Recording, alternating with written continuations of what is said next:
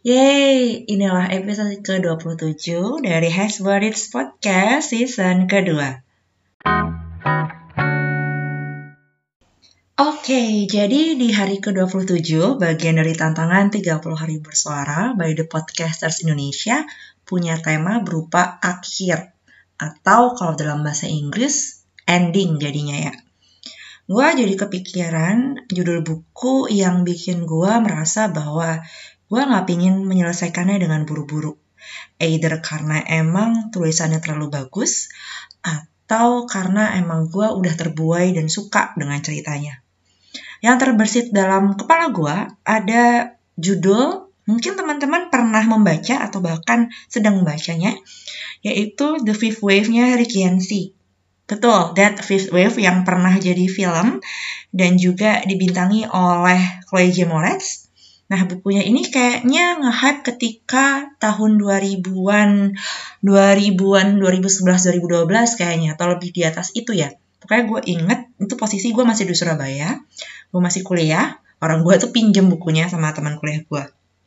Nah, begini, kurang lebih sinopsis, sinopsisnya menceritakan soal kehidupan di bumi setelah gelombang kelima. Jadi ketika kita sudah tahu bahwa gelombang pertama menghabiskan sebagian besar gelombang kedua, gelombang ketiga, gelombang keempat, sampai gelombang kelima yang menyisakan benar-benar orang-orang terkuat yang bisa survive dari lima gelombang tersebut. Ada dugaan bahwa ada yang manusia dan juga ada yang bukan manusia atau alien.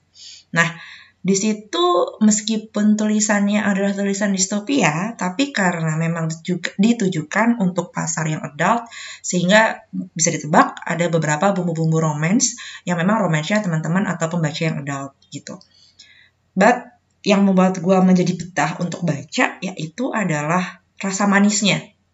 Rasa manis, maksudnya gini, perasaan manis yang diciptakan oleh penulis karena deskripsinya terhadap tokoh-tokohnya.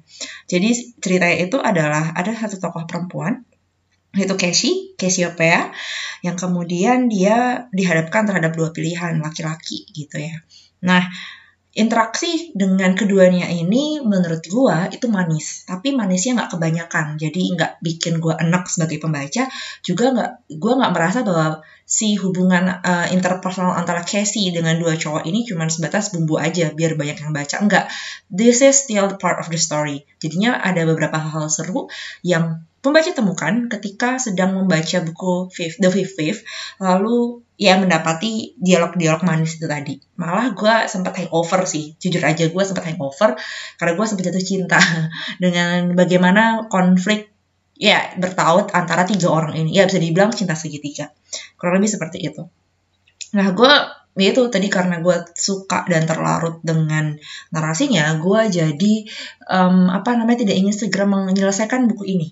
Perasaan yang muncul jadinya um, ya kalau bisa sih entar-entar aja tapi di satu sisi gue juga penasaran ini akhirnya seperti apa sih gitu Tapi teman-teman ada yang merasakan seperti itu kan ketika sedang baca buku yang dalam perspektif teman-teman kelewat bagus tokoh-tokohnya kelewat lovable tokoh-tokohnya mempunyai dialog-dialog yang bikin teman-teman betah untuk baca atau bahkan pernah mengutip dialognya untuk godain uh, gebetan gitu untuk flirting gebetan atau match di dating apps gitu ya. Nah, uh, itulah yang bikin gue betah sama uh, The Fifth Wave. Namun sayangnya gue, menurut gue sesudah itu The Last Star sama yang terakhir gue lupa apa. Eh, kedua gue lupa apa sama Last Star itu menurut gue mm, nggak mm, sebagus buku yang pertama. Ya dia kayak oke okay, yang bagus cuman buku pertamanya aja. That's the first title. Emang the second title adalah Night Circus-nya Erin Morgenstern. Ini juga buku lama, gue juga baca uh, ketika gue masih kuliah, dan kebetulan gue baca yang versi bahasa Indonesia gue menikmati sekali tulisan tersebut. Gue ngerasa kalau si penulis Morgan Stern itu bisa membuat narasinya magical. Jadi Night Circus ini juga magical. Tiba-tiba dia ada aja di suatu tempat. Tiba-tiba dia pindah lagi. Tapi balik lagi pasti ada intrik-intrik dan dialog, bukan dialog, dan juga konflik-konflik romantis antara tokoh perempuan dan tokoh laki-lakinya.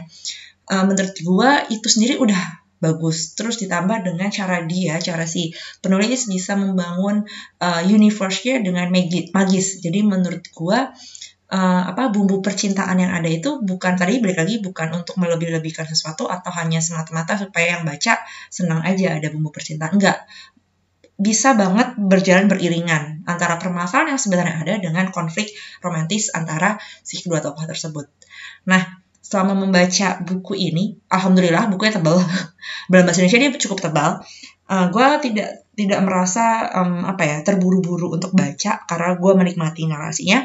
Tapi di satu sisi gue penasaran sebenarnya apa sih yang terjadi dengan mereka.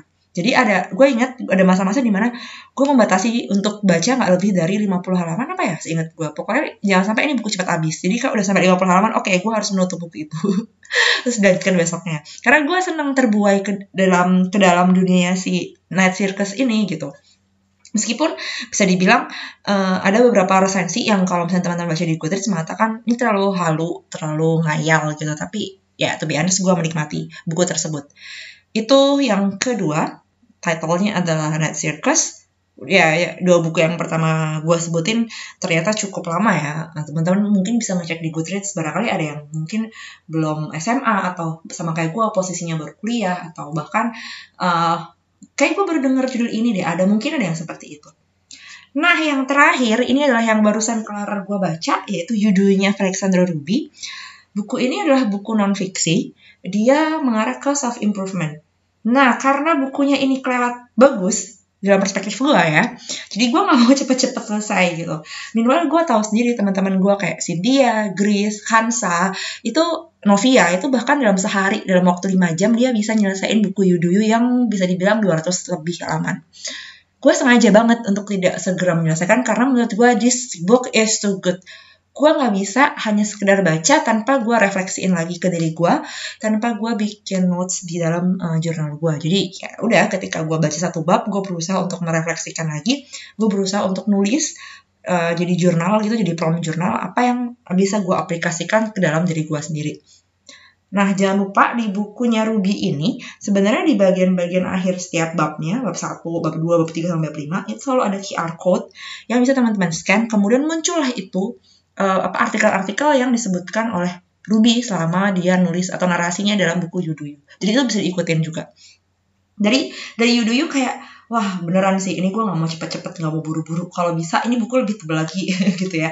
Karena gue nggak merasa bosan dan ya pada akhirnya uh, apa namanya ya gue menyelesaikan dalam satu kali duduk juga tuh sisa dari kurang lebih 100 halaman. Sisanya gue menyelesaikan dalam sekali duduk karena oke okay, this is beyond tapi sebisa mungkin gue gak mau menyelesaikan dengan segera. Ya gue berharap gue bisa membaca ulang itu lagi dan kayaknya gue akan baca ulang sih untuk uh, merefleksikan kembali mengevaluasi kembali kan juga mumpung ini akan akhir 2020 gitu ya menghadapi mau menghadapi tahun yang baru jadi gue ngerasa ini kayak bisa kalau misal uh, eh, gue akan menjadikan buku Yudui sebagai prom untuk gue menjalani 2021 gitu. Dengan lebih apa ya lebih aware dengan gue lebih tahu kemampuan gue apa bagaimana cara kerja gue circle seperti apa yang bisa membuat gue lebih berkembang. Nah kayak gitu So dari tiga judul tersebut adalah buku-buku yang gue harap gue nggak segera menghabiskan, tapi sayangnya tetap harus dihabiskan ya karena gue penasaran sama ceritanya gitu. Dan gue merasa puas ketika menghabiskan ceritanya karena wow emang bagus. Dan kalau misalnya ditanyain apa lo mau baca ulang lagi, yes perhaps kayak gue akan baca ulang deh baik itu The Fifth Wave, Net Circus gue penasaran ingin baca versi bahasa Inggrisnya karena gue belum baca bahasa Inggrisnya.